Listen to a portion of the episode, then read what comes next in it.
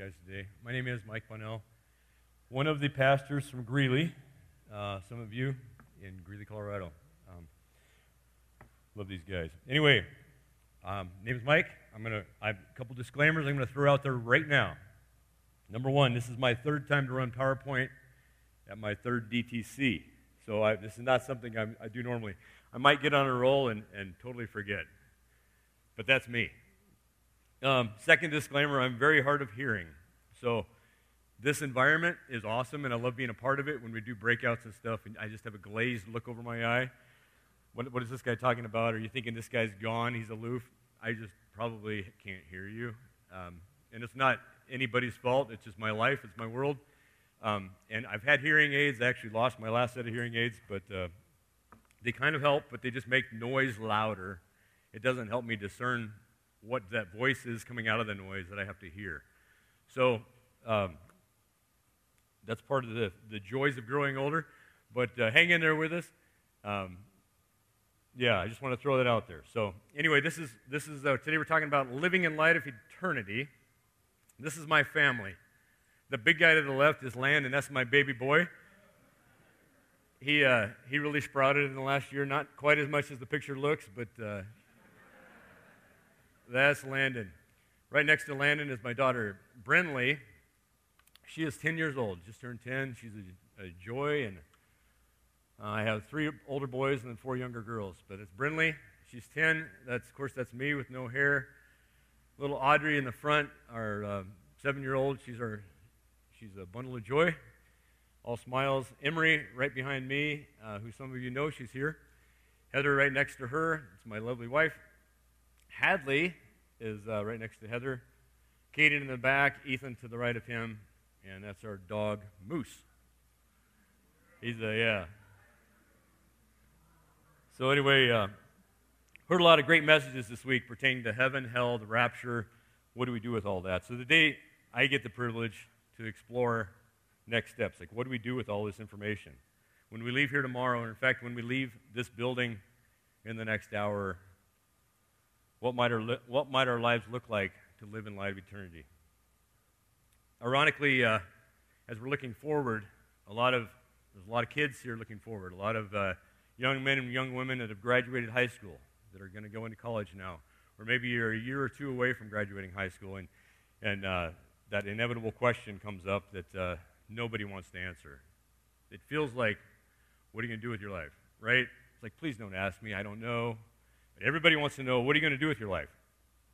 And because most of us feel obligated to have it all together and to show that we have a plan, we're not just bumbling through life, we say some pretty impressive things. Well, I'm going to go to this institution, I'm going to do this, I'm going to do that, and I'm going to be awesome, is really what it boils down to. And yet somehow we're really not even convinced if that's reality. Can we, are we really going to do that? I don't know, but it sounds good, so I'm going to share this. And we hear people that say if you find the right job, you'll never work a day in your life. So we go on this quest to find the perfect job that'll make us happy, that'll never feel like we're working. And, and is, is, that, is that the goal, though? To have so much fun at work that it doesn't feel like it's work? Or is the goal to make money, just piles of money so you don't have to work? And yet, shouldn't there be something more? So, meanwhile, there's a verse in James. It's a uh, James 4 13 through 16 that says, Now listen, you who say today or tomorrow, We'll go to this, this or that city, spend a year there, carry on business, and make money. Well, you don't even know what will happen tomorrow. What is your life? You're a mist that appears for a little while and then vanishes. Instead, you ought to say, if it's the Lord will, if the Lord desires, if it's His will, we'll live and do this or that. As it is, you boast in your arrogant schemes. Such boasting is evil. So after reading this, you might feel foolish. Like, well, I thought I had a plan, but now I feel stupid for having a plan because I'm not supposed to have a plan. What do I do with this? Or maybe you feel good about yourself because you don't have a plan, and maybe this vindicates you. It's all confusing, it's frustrating, so you just say, forget it, let's go get ice cream. I've been there. But what does God want from us? Think this through a little bit. What does God want from us? How are we really supposed to live our lives from an eternal perspective? I've often said that life is what happens while you're trying to figure out what it is you're supposed to be doing with it. I think there's a valid argument that our regular, everyday, ordinary, mundane, difficult life that is hidden behind all of these grand plans Is that that's the life that God's interested in using. He wants us to be involved in the day to day grind because that's where life and true, sustainable spiritual growth is happening. God wants, that's where we spend most of our time, in the mundane. God wants to be in the mundane. So perhaps the question shouldn't be, what impressive degree are you going to get? What high paying job will you pursue? What are you going to do after school? What big thing you're going to do with your life? But rather, maybe the big question should be, how are you spending the ongoing, mundane, ordinary moments of your everyday life in a way that will impact eternity? So let's pray as we explore this. Lord, I thank you for today. Thanks for the opportunity we have to come together. Thank you for these moms, dads, men, women, young men, young women. Thank you for the opportunity we have to come together, and encourage one another. Thanks for the opportunity we have to look ahead uh, to eternity and what does that look like for us. I ask, Lord, that you would use my mouth today for your glory. I pray that you would be, we make much of you in this, in this discussion, in this time together. I pray that you would be glorified. Please guide and direct my mouth. In Jesus' name we pray. Amen. So, living for eternity, I think the first and most important question before we can even go into this any further is Are you saved? Greg Chrisman asked the question yesterday. He said, Do you actually believe or do you believe you believe? John 14, 6. Jesus said to him, I am the way and the truth and the life. No one comes to the Father except through me. There's no other angle you can work here to get right with God. There's nothing else you can do to have a personal relationship with Christ except through the Father. John 3:16 says, "For God so loved the world that he gave his one and only son that whoever believes in him shall not perish but have everlasting or have eternal life." If you'll indulge me for a second, that's my little boy, Caden, uh, as a two and a half year old. Check this out. Please play. It. Please pray. Please play. How do I make this play? Caden. How do I? Anybody know? What's what's that? Oh, Josh has got it.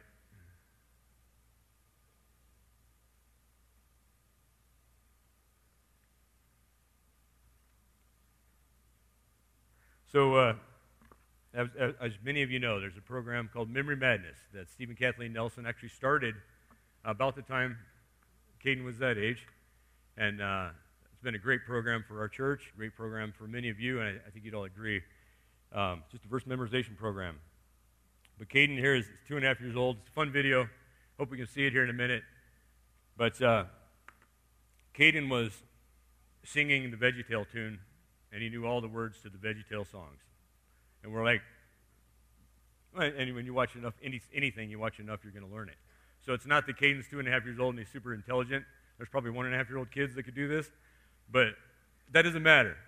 But there was this like aha moment. It's like Caden understands, you know, he knows all the words to the VeggieTale songs. What if we, what if we taught him some scripture? So maybe we'll get that going on here in a second. But uh, it's fun to show the video. It's fun to watch the video. It's, it kind of it's, it's, a picture of uh, it, for me. It reminds me of Caden as a little boy, but uh, it's kind of a proud moment as a parent. Probably more for Heather than for me, but as a dad, um, is it ready?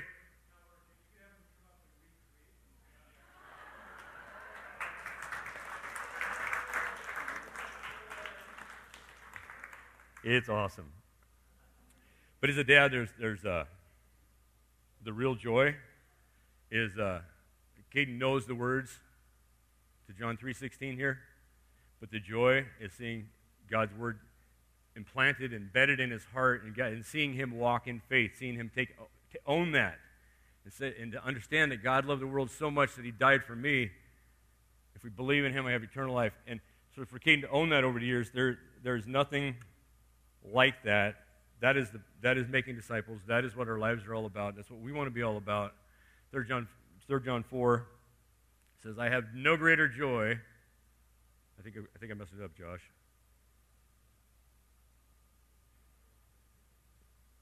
There we go. Handsome young man there. I don't know. You might, we may stop doing this in a minute here. Third John 4 says, I have no greater joy than to hear that my children are walking in the truth. And I want that for my kids, but you guys, all your pastors here, your family, your leaders are here because they want you to get this. They have no greater joy than to see you guys walking in the truth. Jim Elliot is a, he's a missionary who is uh, he, he died trying to reach the lost in Ecuador. 28 year old man. But he says this when it comes time to die, make sure all that you have to do is die. Sounds like a John Wayne, but it's, it's Jim Elliot. Scripture is clear that all of us were slaves to Christ or we're slaves to sin, slaves to the devil. There's no in between. You're serving one or the other. Every person here will spend eternity in heaven or hell. So if you've not settled that in your heart where you stand with Christ, the rest of this message, the rest of our time together is almost pointless. That part has to be sorted through. And if you're still sorting through that, that's okay. Please talk to me. Please talk to one of the leaders here. What must I do to be saved? maybe there's some issues that you're really struggling with. Please just talk about it. Okay? And, and Jesus is coming soon. So don't wait forever to sort it out. In preparing for the message, I've been so encouraged of uh, how do we live in light of eternity because I think Jesus really simplified it. It's not that complicated. What I mean by that, I think Jesus even took a few points in Scripture to say, let me break it down for you. And he broke it down, and, and I, I really think it comes down to two commandments, the two greatest commandments, and the Great Commission. So these commandments aren't um, they're not to be mistaken as a to-do list of what you need to do to make God happy so you can be right with him, but rather it's out of response for what he's done for us. It's a understanding, man, he, he died for me. He loves me. He pursues me. He wants a relationship with me. And out of response for all of that and what he's done for us on the cross, we're happy to do this. I want to know him better. What can I do to get to know him better and pursue him? So when somebody asks, someone that you love or someone that loves you asks something of you, it's not a burden to do those things. It's not like, I have to do this. It's, it's I get to do this. And when, when we've given our heart and we love somebody, we've given them our hearts and we love them, it's not a burden to serve them to help them, to bless them, to obey them. So, the first great commandment Jesus says, Love the Lord your God with all your heart, and with all your soul, and with all your mind, and with all your strength. Jesus wants all of you. And I frequently use, use the phrase all in. And uh, sometimes it, it, it, I, I, think I, get, I think I might get teased about all in as much as Josh gets teased about spreadsheets. But it's who we are. And I really believe Jesus wants us all in. He wants all of us. He doesn't just want your heart, He wants all of your heart. Furthermore, He wants all of your soul. He wants all of your strength. He wants all of your mind. Have you ever thought what it means to actually give Jesus all of your soul? Trying to imagine what does it look like for Jesus to have all of my mind? What might that look like? All of my heart, all my soul, all my strength. Everything that you have, He wants. There's nothing left to give after that. You ever tried to love Jesus with your every ounce of your entire being? That's what Jesus wants from us. That's his command to us. And it's not because he's you must do this because I'm your hero and you need to obey me and you need to show how great I am because this is no, the most loving thing he can do for you is for you to fall completely in love and surrender to him completely because that is where you'll find true rest, true, true joy, true purpose. That's where the fruits of the Spirit come to life. And that's the most loving thing He can do for us. So, what does it look like in terms of the great command? Love the Lord your God with all your heart, soul, mind, and strength. I think there's about uh, six things here, and a lot of these things have been touched on already, but there's certainly prayer in this aspect of abiding in Christ. 1 Thessalonians 5 16 through 18. Rejoice always, pray continually, give thanks in all circumstances, for this is God's will for you in Christ Jesus. First James 5:13 Is anyone among you in trouble? Let them pray. Is anyone happy? Let them sing songs of praise. So you can't rejoice always without abiding in Christ. Without praying continually. If, he's, if, G, if a, your relationship with God is the most important thing in your life and you're abiding in Him, it's easy to give thanks in all circumstances. If you're not, it's easy to start complaining. James 5:13 again, if you are you in trouble, pray. Are you happy? Bring the Lord into that too. Sing songs of praise. right? So the, it's, it's, this whole concept of the Lord is part of your everyday language, your everyday thought. Um, you're serving Him. You're just loving Him with all your heart, soul, mind, and strength. And that's uh, certainly in prayer. Second is study the Word. Study God's Word. Know God's Word. 2 Timothy 3 16 through 17. And, uh, and frankly, if you've done memory madness, you will know a lot of these. I hope you do. First, 2 Timothy 3 16 through 17. All scripture is God breathed. It's useful for teaching, rebuking, correcting, and training in righteousness, that the servant of God may be thoroughly equipped for every good work. Hebrews 4:12 For the word of God is living and active, sharper than any double-edged sword. It penetrates even to dividing soul and spirit, joints and marrow. It judges the thoughts and attitudes of the heart. God's word will change your life. Psalm 119, 105 Your word is a lamp to my feet and a light for my path. When you're studying God's word, I have a tendency, and, and maybe probably you're all much more advanced in reading the word and studied than I am. I, I have a problem in that I'll, I'll read something and I'll forget, like, the next day what I read. I might read something and, like, man, this is a great piece of word and great piece of scripture, and, and I'll think about it a little bit, and then the next day I totally forget what I read. So I've been praying, Lord, as I read your word, help me to not just understand and apply in this moment, but help me remember what I read so I can apply it in six months or a year from now. I don't want to forget. I keep, want to keep building on what you're teaching me. So help me, Lord, as I read your word to remember what I'm reading. Talked about this already a little bit. The third thing would be memorize the word. I've hidden your word in my heart that I might not sin against you. You know why I had Caden memorize John 3.16 first? Because it's the most important verse in the Bible, or most, the most popular verse in the Bible? Not really. If something happens to me,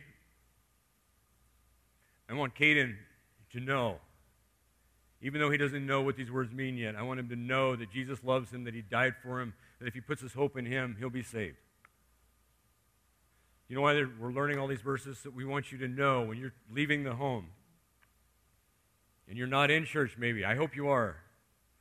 When you're leaving the home, when you're in the workplace, or when you're in school, and you're in the public school for the first time, and, and or you're on a team, and, and the kids are just out of hand, and, and conversations are coarse, and, and maybe you're even getting teased, and God's word can wash over all of that. He brings things to memory. He just, he, he, he, you memorize the word, you put it in your heart, he, he recalls it to help you walk through life, to help you make good choices in life. God's word, get it in your heart. I'll say this on the, the Memory Madness program, I'll say this to the parents. Um, almost without fail, I can only think of one or two examples in all of our church over the last 15 years of Memory Madness. Um, the kids that learn the verses, almost always, the kids that get through the program had dads that got through the program, almost without fail. So, dads, yeah, set the tone. And I need to grow in this too. I, to be fair, I haven't gone through the whole thing. My kids have, but the, I, I, uh, I got to finish it. But then my heart is that they, they would finish it, okay?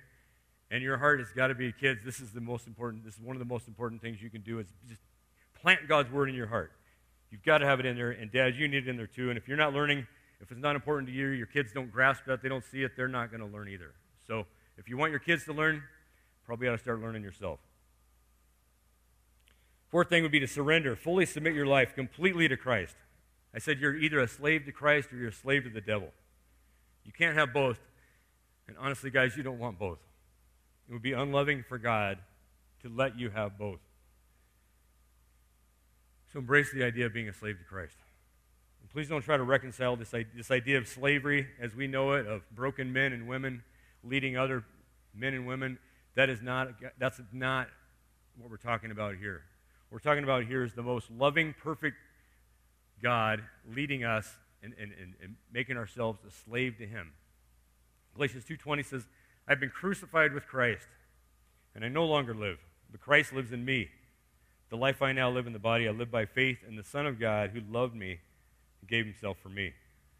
Romans 12, 1 and 2. Therefore, I urge you, brothers and sisters, in view of God's mercy, to offer your bodies as a living sacrifice, holy and pleasing to God. This is your spiritual, this is your true act and proper worship, true act of worship. Do not conform to the pattern of this world, but be transformed by the renewing of your mind. Then you will be able to test and approve what God's will is, his good, pleasing, and perfect will.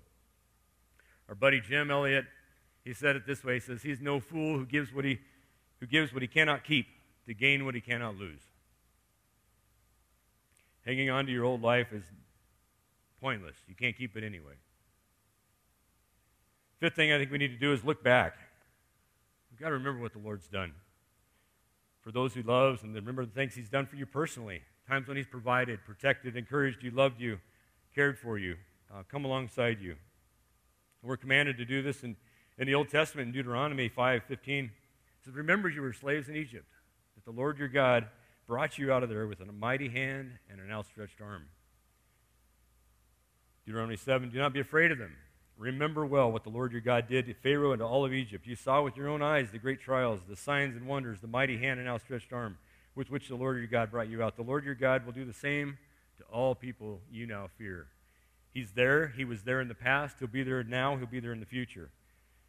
Deuteronomy 8 Remember how the Lord your God led you all the way in the wilderness these 40 years. Remember, remember, remember. Remember Romans 5 8 that while you were still sinning, Christ died for you. Isn't that amazing? He brought you out of death while you were still sinning, while you were doing the most vulgar thing you could to offend him, to hurt him. He died for you. Remember that. Remember that Jesus Christ is the same yesterday and today and forever. He delivered in the past for the Israelites, He delivered in the past for you. He's going to show Himself faithful again today and tomorrow. Remember that. Also, look ahead. We've been talking a lot this week about looking ahead. Be ready and mindful and expectant of Christ's return. This is the second to last verse in all of Scripture. Revelation 22 20. He who testifies to these things says, he's talking about Jesus here, Yes, I am coming soon. The heart of John, Amen. Come, Lord Jesus. Jesus says four times in the book of Revelation, I am coming soon. Hebrews 10:25, we get the heart of this and encourage others all the more as you see the day approaching. Jesus is coming soon. We're just reading 1 Thessalonians today about um, this, this. Jesus is coming, obviously, but he says encourage one another in this. We really need to encourage one another all the more. Jesus is coming soon. Make the most of the opportunities that we have. So that's the first commandment. Love the Lord your God with all your heart, soul, mind, and strength. The second most important commandment, as Jesus said in the words of him, Mark, Mark 12, 31, to love your neighbor as yourself. There's no commandment greater than these. So we looked at living wholeheartedly for Christ in your personal life. What does that look like in, with those around you, in your relationship with others? So I think the first thing to examine is living wholeheartedly with Christ in your relationships with your family. Deuteronomy 6, 6 through 9. These commandments that I give you today are to be on your hearts. Impress them on your children Talk about them when you sit at home and when you walk along the road, when you lie down and when you get up. Tie them as symbols on your hands and bind them on your foreheads. Write them on the doorframes of your houses and on your gates. I love this. Symbols on your hands, bind them on your foreheads, write them on the doorframes. The heart of this is, guys, do whatever it takes to wash yourself with the word. We're always we're talking about this is the culture of our home. Needs be the culture of your home. And this is oftentimes written as a charge to parents, and rightfully so. But the heart of this, like, whatever it takes to put God's word in your heart and to meditate on that and to make that, that the language in your home. Really, we're talking about abiding in Christ here. Um, and again, a lot of times this is a charge to parents. You guys are here. You're probably some of the older brothers and sisters in your family. A lot of you are. You can take a huge role in, in, in, in blessing your brothers and sisters, your younger brothers and sisters and talking about these things. Let them see your, the culture. Let, help, help make the culture of your home this. And parents can't do it alone. So if you're an older kid, engage in this. To be a blessing to your parents. In your church family, um, don't underestimate the important role that you play in your church family. Also, the, role, the important role they play in your life. I feel like I, I, over the last year or two, I've been thinking a lot about uh, this, this concept of our kids coming into church and we say, oh, you know, give us your, give us your baby. We'd love to, we've got some people in the nursery that want to hug on your baby and love on your baby. And then you graduate from the nursery into, into um, toddler room. and you, you know, give us your toddler. You come on into the service. We're going to take care of your toddler so you can serve Jesus in here, so you can be encouraged. And that's, and that's to some degree, that's totally appropriate. And then we graduate from toddlers, and now we're going to start into Sunday school. And give us your child because we're going to teach them about Jesus and uh, in a way that helps them resonate with them at their level. And, and you come on in here so you can learn about the big stuff. Okay? And then we get through uh, Sunday school and we move into youth group. Now come on into youth group. We'll take care of your kid in youth group. You come on here and worship in the, in the, in the big room. And our church does this, and I'm, I'm not, a, a church has to figure things out. And I'm, I'm, uh, I'm not saying there's anything wrong with this, but I really want to be careful that we don't miss something here. We don't graduate from nursery to toddler room, toddler room to Sunday school, Sunday school to youth group, youth group to graduating from church. Or maybe graduating into a college program and then you graduate into church. No, guys, this is your church. There's not a pastor in this room that doesn't want you to know that. This is your church. You are so important to this church. What you bring is strength, it's, it's energy, it's hope. Old people are already set in their ways. You guys, this is some of the most encouraging times for us because you guys, this, you're like, whoa, Jesus is real. He actually does change lives. Wow. Your, your minds are still ripe. You still believe that God can change souls. The older you get, the more callous you get, the more hard you get. It's, it's, it's just harder to get through to people. So, you guys, what you bring is so important to the church. Don't miss that. This is your church. I, uh, um, when I graduated from college, I graduated with a degree in, in uh, management and finance, business administration. And um, I interviewed with the finance company, and, and they wanted me to move to Casper, Wyoming. And they said, Are you willing to relocate? And you feel like, as every, high, every college grad, at least in my generation, you felt like you had to say, Yes, I'll be happy to relocate. So they called me and they said, We want to hire you. We want to move you to Casper, Wyoming. Is that going to be a problem? Well, I didn't really want to move to Casper, Wyoming, but I can't say it's a problem. So, no, no, no, that's fine. And uh, a few days later, they called, and they were just really calling my bluff to make sure I was willing to relocate. They said, We want to keep you in Greeley for about six months, and then we'll probably move you to Casper. So the job ended up being a, a, a um, very corrupt wake up call for me of what the real world is like and uh, parts of business that are, that are uh, not helpful. Um, and I was in Greeley, and I walked through that and ended up quitting in six months, and uh, really a wake up call for me personally. But I may very well have gone to Casper, Wyoming, and had that wake up call by myself in Casper. And I, and I know there's good churches in Casper, Wyoming. I trust that, I hope that God would have led me to a good church in Casper, Wyoming.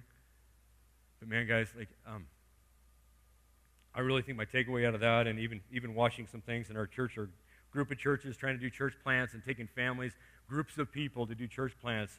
We need each other. Let's go bring the gospel to different world, different towns, different communities, the world together. I really feel like the God just showed me like this is my church. I can find a job. I think my attitude after college is this is my job. I can find a church.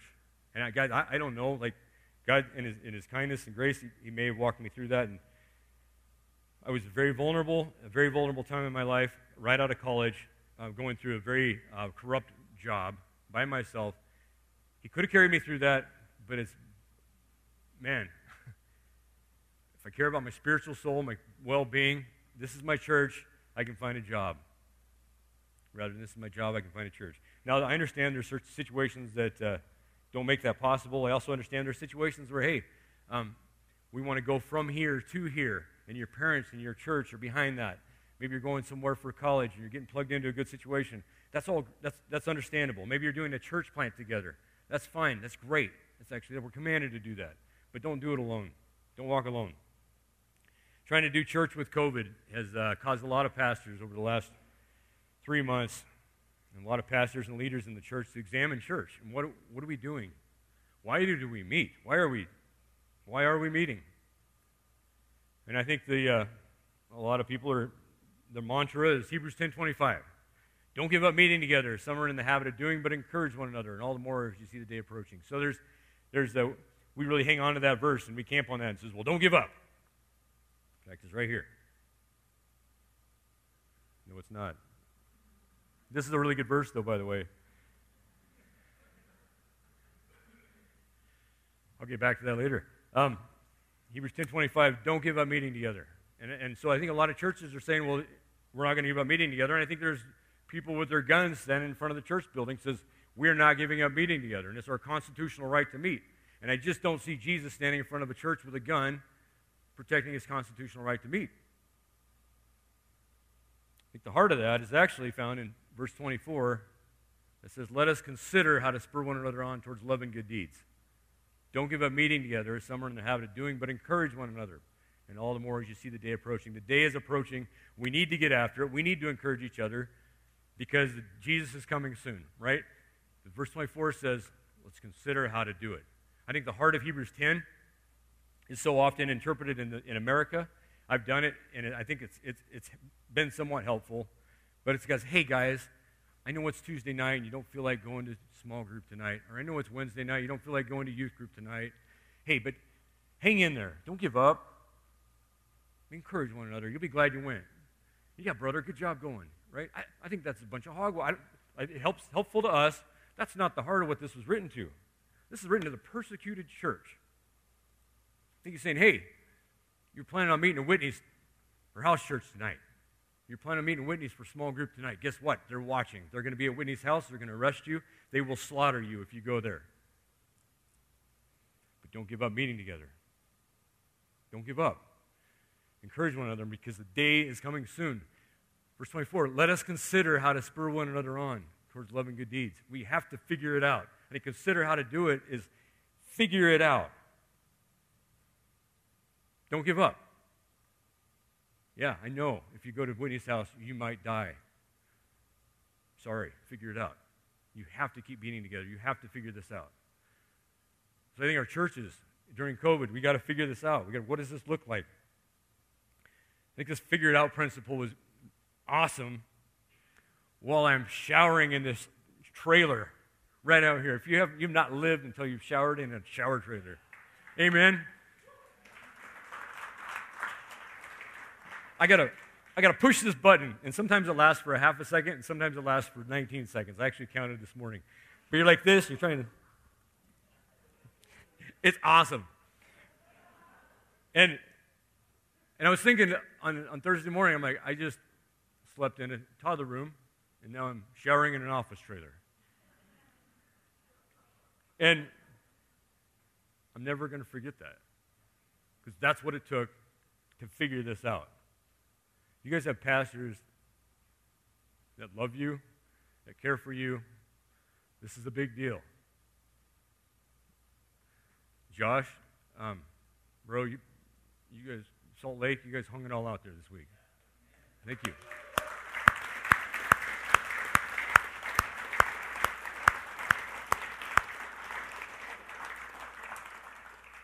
Important to figure it out. The day is coming soon. We can't get caught up in what's going on around us. How do you glorify God in your work, your school, your neighborhood? Figure it out. Figure out how to live for Christ at work or school. When I was uh, right after college, so I left that job after six months, and I, I, about eight to ten years into my career, I'd say by most standards, the world would say I was doing fine. I wasn't the greatest. I wasn't the worst. I was probably doing okay enough to be called successful.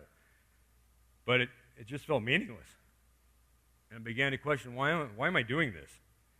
And so at the time, I just, well, I'm 30 years old and I'm having a midlife crisis. And I'm like, well, man, if I'm having a midlife crisis now, that means I'm going to die when I'm 60. That's kind of disturbing.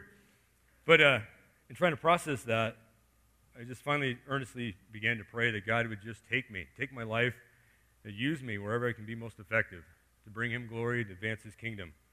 Because if God's in it, I don't really care that much. What it is I do, it's going to work out. And that's where this beautiful verse comes in Matthew 6 33. But seek first His kingdom and His righteousness, and all these things will be given to you as well. That prayer um, really aligned with Matthew 6:33 to follow God and wherever He takes us to make the most of what He's given us because it's His kingdom work. We want to be a part of that. It's helped guide and direct me over the last 20 years. And it's not that I always love my job. Um, honestly, um, there's times, many times, that my days are very long, difficult, stressful, as a business owner and as a pastor. Um, but I have peace, I have purpose, knowing that my responsibility is to be faithful in the mundane, ordinary tasks, to make much of God in my daily grind, and He'll take care of the rest. So, immediately after praying for God's kingdom to be at work in my own life, at my old job, I started seeing things open up. God opening doors for gospel conversations, opportunities to encourage others, exhort them, and uh, other believers to just feel like I'm like some sense of purpose in my work. And within about a year and a half of praying that, and, and a year and a half later, I feel like God led me to start a fence business and, and with a desire to make much of Christ in the workplace. In fact, long before I became a pastor, I, I, I often told people that I'm in full time ministry and I raised my support by selling fence. Because that's where our hearts need to be. And we, we have to keep washing our minds with this. Like, we're not, whatever job you have is how you bring, how you support your ministry. That's all it is. Because your world better be your ministry. Most of the time, you're either at school or at work. What are you doing with that time? Make the most of that time. Pray to seek God's kingdom in every area of your life. It also guided me like through the series of decisions of whether I should even become a pastor. And what I mean by that is like it's it's it's a I am so blessed to lead be a part of leading this church. Um, Greeley, um, wonderful people, amazing people. Couldn't do without them. Um, but I really had to question, Lord, um, do you want me to be a pastor? Because it's going to take me out of some ministry at my workplace. And Travis even challenged me in this, and I appreciate that. Is this the best? Like, Travis said, dude, you're already a pastor at Bonnell Fencing. Is this a good move for you? And I, I love that. Like, say, think through this, pray through this. And Lord, do you want, where do you want me? And, and honestly, guys, I don't care where I'm at. I want to be used by God most effectively. And I think we can have this idea that if I'm in full time ministry, such as being a missionary or a pastor or on church staff or somewhere, that it'll be clear for me. And in some cases, that might be clear, but in some cases, not, because if you're in that role and you need a title to know what to do with that role, you're probably not in the right role. I hope that makes sense. Be all in wherever you're at. We're all in full time ministry at school, at work, at our churches, and our homes.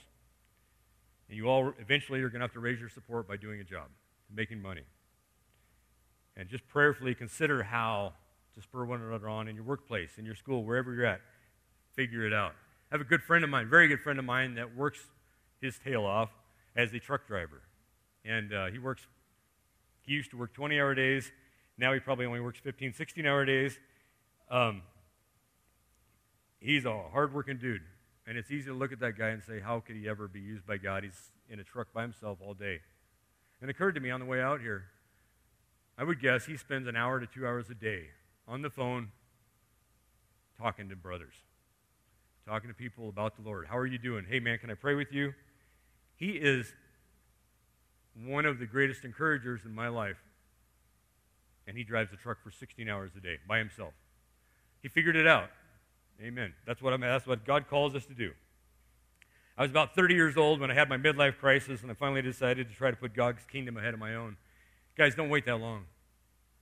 George Washington was 15 years old, 15, 1 5, younger than many of you when he's leading his troops into battle. This whole idea of you don't have to be grown up till you're your mid 20s, now maybe even your late 20s, mom and dad will let you sleep in the basement. That's an American idea. George Washington's leading troops when he's 15 years old. You are very much, right now, locked in, loaded. This is your church. Live for Christ now. If you happen to be in school doing that, great. If you happen to be in work, great. 1 Timothy 5, 4.12. Don't let anyone look down on you because you're young. But set an example for the believers in speech, in conduct, in love, in faith, and in purity. So those are the two most important commandments. Love the Lord your God with all your heart, soul, mind, and strength. Love your neighbor as yourself. The third it's called the Great Commission. And you are a part of an organization, an association of churches that is fully committed to the Great Commission. They, they believe this is something we should take seriously. And uh, in fact, many of you know each other from past churches because your parents planted another church. Our church was birthed by Steve Nelson from the Fort Collins Church, who's now in El Paso, right? We're like cousins. In a lot of cases, we're like cousins. And this association of churches is called M28, duly noted after Matthew 28, 19, and 20. It says this Then Jesus came to them and said to them, All authority in heaven and on earth has been given to me. Therefore, go and make disciples of all nations, baptizing them in the name of the Father, and of the Son, and of the Holy Spirit, and teaching them to obey everything I have commanded you. And surely I am with you always to the very end of the age. This is the Great Commission. Jesus says, You know, take something, here's what I want you to take. I want you to take me into the world. What does that look like? I think in a lot of cases we need to figure it out. Every church is different, every family is different, every situation is different. I do think there's a few opportunities to consider that are right in front of us. Uh, as a church, um, this idea of coming together, wrestling through our different ideas, different opinions, um, as far as meeting together as a church. The world, when, the, when COVID first hit, I saw some things in the world that were actually very encouraging. There may be a, a week or two where you have people working together all over the world because we got to find a cure. And people in agreement and working, whatever it takes, let's try this, let's try this, let's do this. And now it's, uh, now it's everyone's fault because they said to try something that didn't work. And now we're all turned on each other and we hate each other and, and it's all about getting good reads, it's all about whatever. But everybody has an opinion. But I think the church, more than ever, needs to show the world what does Christian unity look like. And that's tough to do, guys. I mean, I'm quite honestly, uh, I, th- I think there's three ways to interpret this COVID. One is this is the most dangerous thing in the world, and you better hunker down or you're going to die. That's number one. Number two is this is a dangerous disease, and we got to figure out how to deal with it, uh, and we have to figure out how to make a living. We still we can't we can't hunker down, but there's other things have to move on. And there's three. This is a complete hoax. What are we doing? Okay, you have people in your church from all three worlds. Personally, I'm probably about a 2.6. But you know what? It doesn't matter that I'm a 2.6 because there's people in my church that are 1.2, and I love them. I think a lot of us are probably here, a lot of you kids probably especially might be in the high twos. I don't want a church of only high twos. Masks, face masks. I don't like wearing face masks. They tickle my nose. I don't really want to be part of it. But you know what? Heather and I were walking one day. This is about two, a month, a couple months ago. We're just walking around the park without face masks on, and this is when the, all of this was starting to come. And this elderly lady looks at us like, "How dare you?" And to be honest, like, we didn't know that much, and I, I still don't know much. I have opinions, but I don't know much. Um, but the lady, that, was that loving to the lady? She's scared. There's people in your church that are scared. And guys, err on the side of love. I don't, I'm a 2.6, but that's just my opinion. It doesn't mean I'm right. Doesn't mean you're right. We're all opinions. People are in the far ones. It's their opinion. I don't know if it's right. I don't personally I don't think it's right because I'm not there. But it doesn't mean that it's not a sin issue, it's not a character issue. So some of the pushback on, on masks is err on the side of love. I'd rather be wrong and err on the side of love. Speaking of love, um, for you specifically, you guys, I, th- I, think you have an opportunity that exists that I, I haven't seen in my generation for sure. But phones, social media, all these apps, Snapbook, Snape, Facebook. I don't like any of them personally. Instagram, Snapchat. Um, you have the opportunity to let the world show you how popular you are, to show, let the world show you how accepted you are, to let the world give you a thumbs up or not a thumbs up. These people don't even know you. Josh, I appreciated your words you shared on discernment last night. Be really, really careful with social media. I think it can be used for good. Personally, I haven't figured out how to use it for good yet. It doesn't mean I won't ever try to, or maybe I couldn't try harder. I haven't figured that out yet. Um, I, I, I, do see guys that do it well, do it really well. I don't, know if it, I don't know if it fits my personality or it's something I want to give my time to. But there's people that do it really well. So I'm not saying that. You can figure it out. But man, be careful. It's such, such an influential platform, and it will destroy you if you let it. It will tell you you're, you're received. It will tell you you have a thousand friends, so you're really cool. It will tell you you only have 40 friends, so you're not cool. Again, these people don't even know you. You have an opportunity in this to understand what does the love of Christ look like in personal relationship. What does it look like to have somebody look me in the eye and tell me they love me and care for me? What does brother sister Christ-like relationship look like in the world? What if we took that to the world and let that light shine before men that they may see our good deeds and praise your Father in heaven? What if we were ready, always prepared to give an answer for the hope that we have, but do this with gentleness and respect? What if we could do that? By being engaged in care and love for one another. And it's not that hard. You have to just genuinely care, genuinely accept them, love them for who they are. I had we uh, recently started a college group within our within the last year at our church group, and uh, we have it at my house. We do usually do dinner and then a Bible study of some kind. And uh, really interesting. I'm going to bring this up because it's so interesting. But my little girl Audrey uh, was just beaming about a month ago, and uh, I said, "Hey, buddy, what's up?" And she says, "Dad, I have four friends at college group." Isn't that cool? And I said, well, that's cool. Um, who are your friends? This is what's wild, okay? Because there's some kids that have grown up in the church. There's some kids that are um, newer to the church. I'll, I'll, you'll see the whole spectrum here in a minute because you know a lot of these names. He said, Caden's my friend. That's pretty cool. Big brother is her friend. I'm proud of you. That's awesome. She said, um, Carolina is my friend. Carolina Kanashog is uh, her friend. She said, Malia Nelson is my friend. And she said, Brandon is my friend. Okay, so this is why it's cool. Carolina's been around a little while, she, but the common theme in all four of those people is not that they're necessarily active in our church. The common theme is every single time Caden, Carolina, Malia, and Brandon, every single time they see Audrey, Hey, buddy, what's up? Give me five. How you doing? All they do, all they do, I care about you. you you mean something. you you bring value. That's all you have to do, guys. Show them the love of Christ. Show them the love, love your neighbor as yourself. That's all. It's really not rocket science. Love your neighbor as yourself. But the opportunity you have right now, I, in, my, I, in my opinion, is greater than any opportunity we've had. In China, you can go to China and, and different parts of the world, and you can just preach the gospel, and people want to know who God is, and that's great. Right now, we don't live in China, we live in the United States. The United States wants to see faith in action. You can bring that. So just want to encourage you in that. I'm going to end with a poem by C.T. Studd. When your last name is Studd, all I can do is show a picture. Look at that. He's a missionary to China. Two little lines I heard one day, traveling along life's busy way, bringing conviction to my heart, and from my mind would not depart. Only one life will, will soon be past. Only what's done for Christ will last. Only one life, yes, only one. Soon will its fleeting hours be done.